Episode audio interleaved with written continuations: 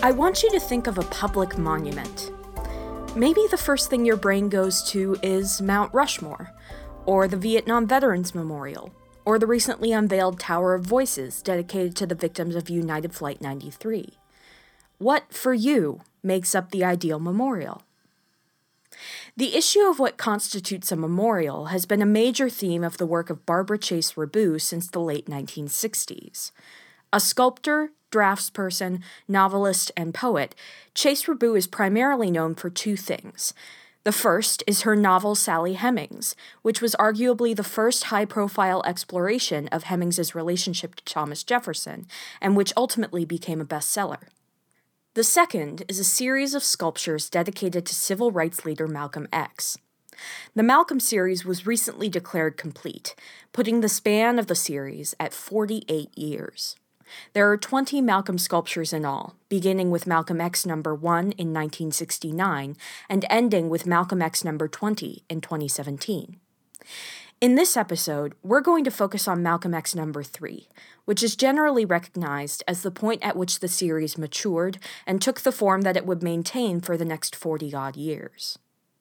But although Chase Riboud purposefully titled the series in honor of Malcolm X, she insists to this day that the sculptures are unrelated to Malcolm X the person. An interview with Chase Riboud in a catalog commemorating the completion of the Malcolm series features her repeated insistence that the sculptures have nothing to do with Malcolm X. This seems pretty counterintuitive. How can something be a memorial in honor of someone and yet also be unrelated to that which it memorializes? How does Malcolm X number 3 actually function as a memorial? And how much weight should we give to an artist's conception of what a work means, especially when, like Chase Riboud, that artist is still living? Let's talk about all things commemorative in this episode, and maybe take on some art historical theory while we're at it.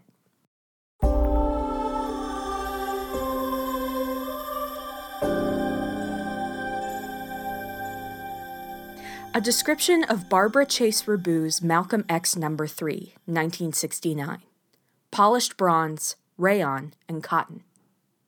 Malcolm X Number 3 is an abstract work measuring around 8.5 feet high by 3 feet wide. It is placed against a wall. The upper half of the sculpture is made from polished cast bronze, and it looks like a series of multiple uneven rectangular pieces that have been squished together. Some of the pieces are rippling, some crumpled, some relatively smooth. A greenish patina has begun to accumulate in the crevices between the gold toned polished pieces. The lower half of the sculpture is entirely made from knotted, braided, and looped pieces of rayon and cotton fiber in a gold tone similar to the polished bronze. The fibers are relatively shiny and hang all the way down to the floor, pooling a bit at the bottom. The fibers seem to emerge from underneath the bronze and support it, despite the fact that that is physically impossible.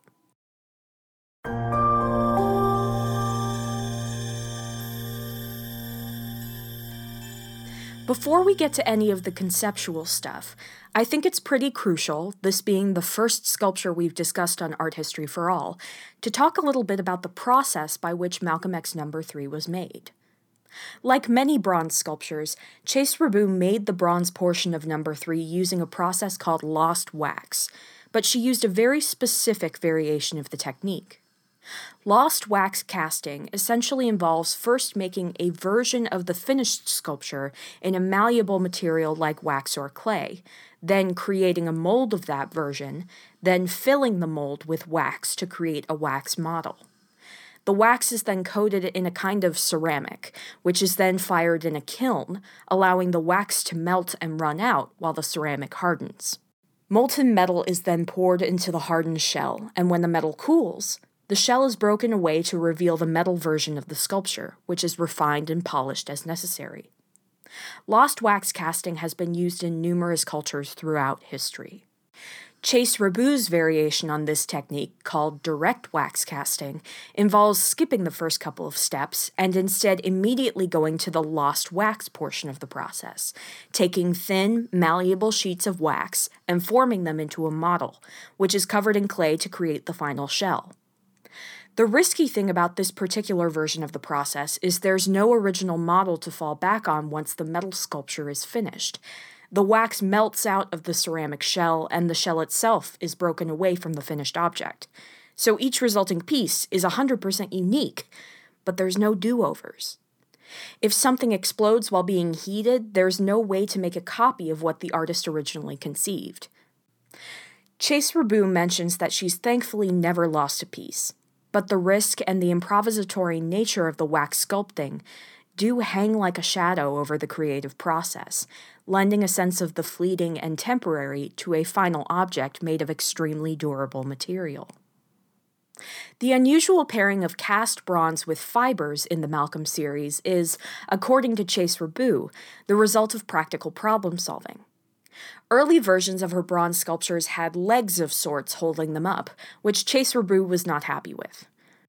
When she asked fiber artist and friend Sheila Hicks if she had any ideas to deal with the legs, Hicks proposed covering them with a sort of skirt made of fiber.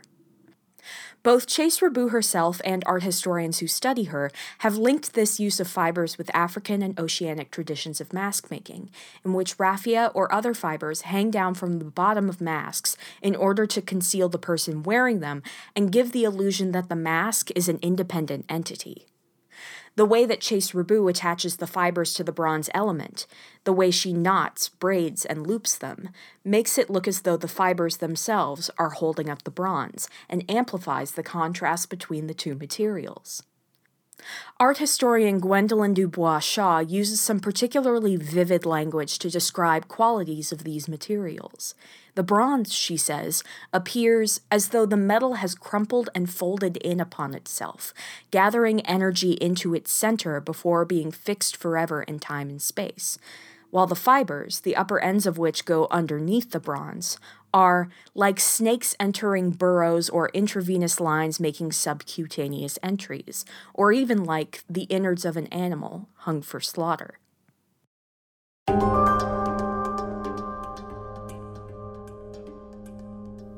How you perceive the materials used in number three is a big part of how you perceive the sculpture as a whole, but equally as important is the title.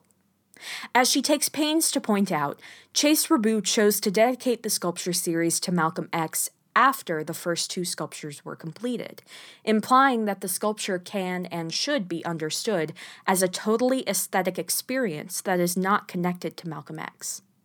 I'll talk about the problems with Chase Riboud's insistence on this a little later, but for now, I want to explore how the artist characterizes and limits the ways in which Malcolm X number 3 and the larger Malcolm series should be understood.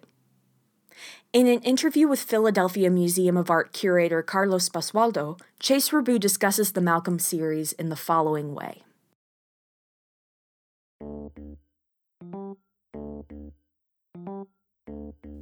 Nothing led to the Malcolms, they just happened. The sculptures came before the name. The name came only after the assassination. They were all done as monuments to the historical person that was Malcolm X. I named the first Malcolm after I had done the sculptures, and then I dedicated them to Malcolm's memory because he was already dead. And so you go back to all the Egyptian monuments, tombs, etc., etc., the Chinese steles, their funerary steles. The name didn't change the form of the sculptures at all, but the form of the sculpture changed the name of Malcolm X.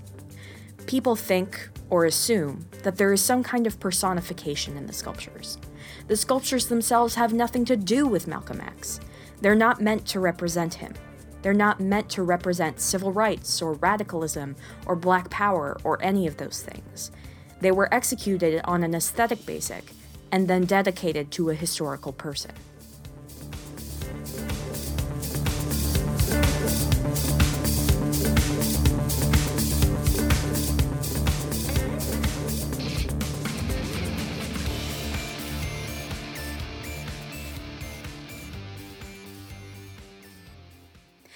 Throughout the interview, Basualdo continues to test the boundaries of meaning that Chase Riboud has established. The suggestion that the fiber element could be viewed as hair elicits the following exclamation quote, Not on your life. There's no connection to hair whatsoever. Period. End quote. Chase Riboud eventually confirms that the forms of the Malcolm Steles are not to be assigned meaning, no matter what forms they appear to evoke. Rather, the references and meanings associated with the Steles are supposed to remain fluid. As Chase Riboud says, quote, Nothing is permanent, nothing is a definite form. Everything is in flux, and everything moves in its own way. End quote.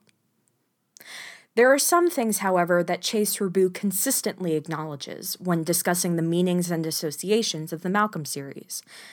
One is the idea of the stele, a type of ancient monument, usually funerary, and usually inscribed with information regarding that which is commemorated. In particular, Chase Riboud mentions Chinese and Egyptian steles, which are usually vertical slabs of stone. In a talk given on the occasion of an exhibition of the Malcolm Steles at the Philadelphia Museum of Art in 2013, Chase Riboud links the tradition of funerary steles with minimalist public monuments like Maya Lin's Vietnam Veterans Memorial, which is a simple wall of black stone inscribed with the names of American soldiers who died in the Vietnam War. She also links steles to an unrealized monument designed by Isamu Noguchi that was intended to commemorate those who died as a result of U.S. forces dropping a nuclear bomb on the Japanese city of Hiroshima during World War II. Noguchi's proposed monument was a fat, heavy black arch that was ultimately rejected by government officials. Though both the Noguchi and the Lin monuments were heavily criticized, they are also incredibly powerful, with the Lin monument in particular becoming one of the most visited sites on the National Mall. They approach remembrance, and in particular mourning, in a unique way that simply cannot be achieved with monuments containing figures, an approach that the Malcolm series also makes use of. Gwendolyn Dubois Shaw puts it excellently when she says that the series, quote, requires viewers to submit to the experience and to embrace the act of contemplating form, texture, and presence only, end quote. It's not about reading the sculpture or comprehending an explicit representation of that which the sculpture honors. The aesthetic experience of the sculpture and the thought it provokes is itself an act of commemoration.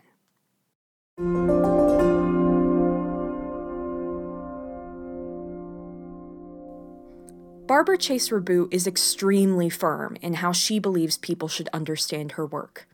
But no artist can really control how people understand their work, and the ways in which we understand and interpret creative work shouldn't necessarily be limited to what the creator dictates. This idea was made much more highfalutin, and also more fully formed, by French literary theorist Roland Barthes, who wrote an essay in 1967 called The Death of the Author, in which he deconstructs the idea of the creator as the final arbiter of meaning. In the final lines of the essay, which focuses mainly on literature, Barthes gives a punch in the gut to the old way of looking at creative works and how we understand them.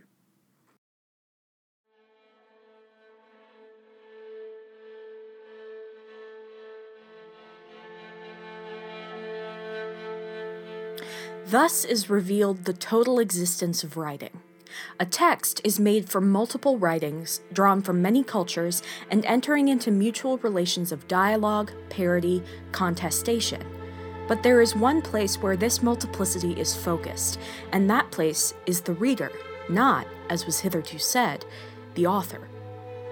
The reader is the space on which all the quotations that make up a writing are inscribed without any of them being lost. A text's unity lies not in its origin, but in its destination. Classic criticism has never paid any attention to the reader. For it, the writer is the only person in literature. We are now beginning to let ourselves be fooled no longer by the arrogant antiphrastical recriminations of good society in favor of the very thing it sets aside, ignores, smothers, or destroys. We know that to give writing its future, it is necessary to overthrow the myth. The birth of the reader must be at the cost of the death of the author.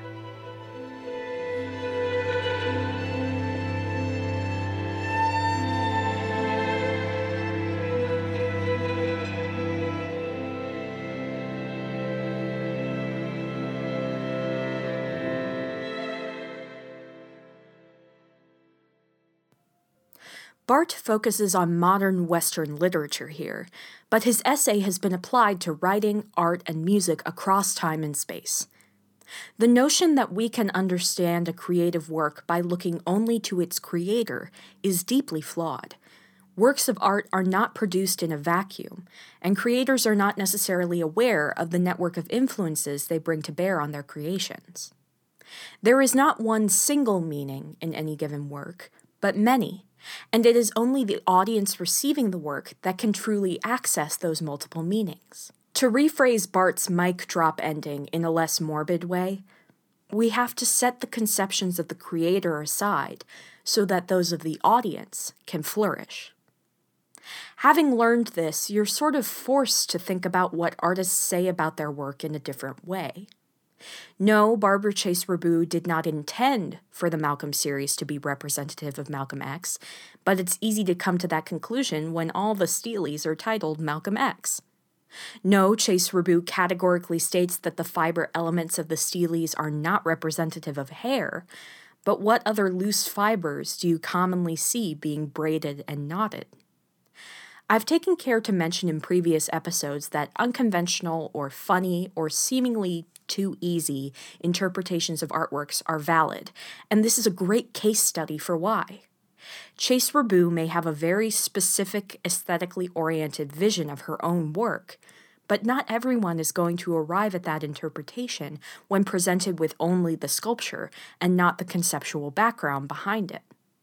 To return to that Barthes excerpt, quote, the reader is the space on which all the quotations that make up a writing are inscribed without any of them being lost.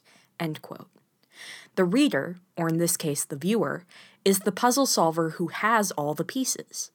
The viewer has knowledge that the creator does not. Understanding this gives us, the viewers, the power to note what a creator has said about their work, set it aside, and bring it back in if it's relevant. So, setting aside Chase Riboud's understanding of the work, let's look at Malcolm X number 3 in a different way. The first point to address is, of course, the man Malcolm X himself. Clearly, none of the Steles are explicit representations of him, but there are aspects of his life and philosophies to which we can link the Steles, specifically number 3. Much of Malcolm X's life was marked by resistance and conflict, beginning with his childhood, in which he and his family directly experienced the terrorism of the KKK. As a young adult, he was incarcerated for burglary and converted to Islam while in prison. Advocating for fellow Nation of Islam prisoners eventually prompted him to lead a nonviolent protest against prison conditions, and with the oratory and ministerial skills he developed while incarcerated, he quickly became the Nation of Islam's national representative after his release. Despite success within the NOI, his engagement with the civil rights movement and concern that the NOI was not doing enough to advocate for all African Americans, not just Muslim ones, eventually put him at odds not only with governmental agencies, but also with NOI leaders. He left the NOI in 1964, at which point he began engaging more closely with ideologies like black nationalism. In February 1965, Malcolm X was assassinated while preparing to give a speech, shot in the chest multiple times. Three Nation of Islam members were ultimately convicted of his murder. The conflicts in which Malcolm was engaged and his advocacy for black resistance against white supremacy resonates with the tensions contained in Malcolm X number 3. The jaggedness and hardness of the bronze upper portion opposes the soft, mobile fibers beneath it. The materials can also be viewed as representative of two different craft traditions, with the bronze linkable to European traditions of armory and metallurgy, and the fibers alluding to the African masks from which Chase Riboud says she drew inspiration. Soft collides with hard, African with European, and one can see a quality of uncanny strength in the fibers and uncanny fluidity in the metal. The European African opposition, in particular, can also be linked to Malcolm X, and in particular his international approach to black liberation. In January 1965, he said, quote, In my opinion, the greatest accomplishment that was made in the struggle of the black man in America in 1964 towards some kind of real progress was the successful linking together of our problem with the African problem, or making our problem a world problem. End quote. Malcolm X emphasized that liberation movements around the world were interconnected, and the African American struggle for civil rights and social equality was inextricably linked with the continental African struggle against colonialism. Indeed, the struggle of all colonized peoples against their colonizers. During his life, Malcolm X traveled around and spoke in Africa and the Middle East, as well as France, Britain, and Switzerland. The simultaneous convergence and opposition of European and African traditions in Malcolm X number 3 speaks to both Malcolm X's dedication to resistance against white supremacy and his emphasis on uniting continental Africans with people of African descent in America and Europe, commonly called the diaspora. And of course, we have to talk about how a funereal monument relates to the phenomenon of death and the body of the deceased. The early Malcolm steles, particularly number three, were fixed to the wall and could really only be viewed from the front. Though Chase Riboud states that the steles are an aesthetic enterprise separate from the person of Malcolm X, it is particularly chilling to note that Malcolm X was shot in the chest, a largely frontal assault. Here again, we can bring back the idea of the bronze element evoking armor. If we read the sculpture as analogous to a human body, the bronze element becomes a breastplate, protecting the torso. Shaw goes even further and likens the combination of the bronze and the fiber skirt to the cuirass and skirt of the classical world, an interpretation which lends heroic connotations to the gleaming gold toned stele. Thus, there's a sense that this monument gives the deceased Malcolm X the protection he did not have in life, and glorifies his body as though it were that of a classical hero.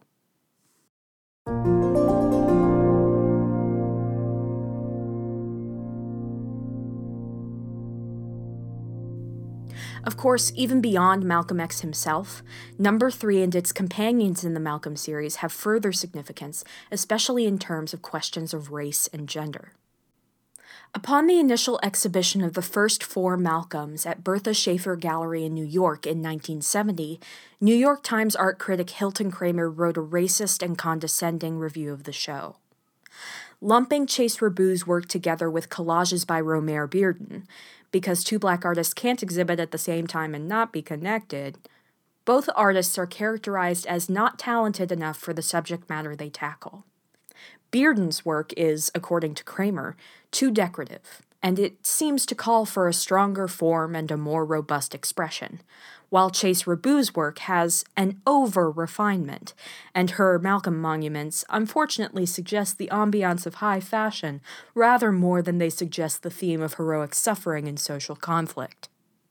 One almost wonders whether he actually looked at the works at all, or if he just popped his head into the galleries and then wrote a review entirely on the basis that these two were both black artists, one of whom was a woman.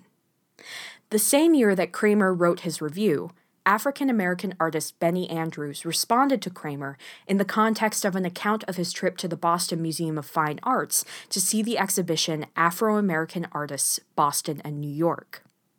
One of the key points Andrews emphasizes in his article is the lack of any firm definition of quote unquote black art beyond the fact that it is made by black people. He also provides a seven point list of things white art critics should stop doing if they don't want their criticism to be racist, a list that most of us white people in the art world today really need to be following. Andrews emphasizes that what Kramer failed to understand in his joint review of Bearden and Chase Riboud is these two artists are not obligated to infuse their work with their blackness in a specific way. Chase Riboud, in particular, Kramer criticized for essentially being too aesthetically oriented and not socially motivated enough. But in a quote from a different review that Andrews critiques, Kramer is just as dissatisfied with, quote, crudely conceived social realism. For Kramer, and probably for many other white critics and viewers in the decades since 1970, art by black people is either too black or not black enough. Kramer looks at Chase Riboud's work through a very murky and narrow racial lens, but we can consider how Malcolm X number 3 deals with race in a much broader way. The European African opposition of bronze and fiber, the conflation of the sculpture with Malcolm X's person and body, and the connection between the knotted fibers and traditions of black hairstyling make it clear that blackness and the relationship between black and white are a key component of the sculpture. We can also look at the stele through the lens of gender, primarily, again, in terms of materials. The hard bronze is consistently characterized by scholars as masculine, while the so called skirt is invariably feminine. Even the processes by which the two parts are made can be viewed as masculine and feminine, with the physically demanding and dangerous process of casting bronze falling into the first category, and the more meditative project of knotting, weaving, and braiding falling into the second. This observation doesn't necessarily gel with the historical reading of the Steles as representative of Malcolm X, but it does fit with the larger theme of Chase Riboud's artistic and literary body of work, in which questions of race and gender frequently intersect. Chase Riboud's novels about Sally Hemings and Sarah Bartman, an African woman forcibly paraded around Europe in the early 19th century as an anatomical curiosity, deal not just in violence and injustices committed against black people, but black women in particular. The very act of conquering and colonizing is often compared to sexual conquest or rape. There is a particularly gendered element to the violence of white colonialism and supremacy. The incorporation of a visibly feminine element to number three and the other Malcolm Steles is not only another example of the theme of opposites coming together, but also a reminder that women of color are just as subject to violence and just as deserving of memorialization as are men of color. A good deal of Malcolm X and other civil rights leaders' rhetoric framed the struggle for equality as the plight of the black man against the white man. Barbara Chase Riboud's broader body of work engages with the particular struggle of the black woman, and we see a dimension of that in Malcolm X number 3. To some degree, to think about the many different meanings held within Malcolm X number 3 is to think about the rhetoric of race and gender now, long after Barbara Chase Riboud first began the series. Whether you decide to adhere to Chase Riboud's vision of the limits of the sculpture's meaning, or to push against it, or to find some middle ground, Malcolm X number 3 and its sibling sculptures prompt viewers to engage with intense subject matter life, death, memory, race, gender, violence, and more. Perhaps the secret to the monument to Malcolm X, that is not supposed to be about Malcolm X, is that it prompts us to think about the very things that were embodied in Malcolm X's work and have developed because of it. It is the starting point of a thought process, a challenging of assumptions, a questioning of core beliefs. To return to Gwendolyn Du Bois Shaw once again, when we submit to, quote, contemplating form, texture, and presence only, we can experience the act of viewing as a significant form of commemoration. The memorial is not necessarily the sculpture itself. The memorial manifests when we engage with the object and the multiplicity of meanings attached to it.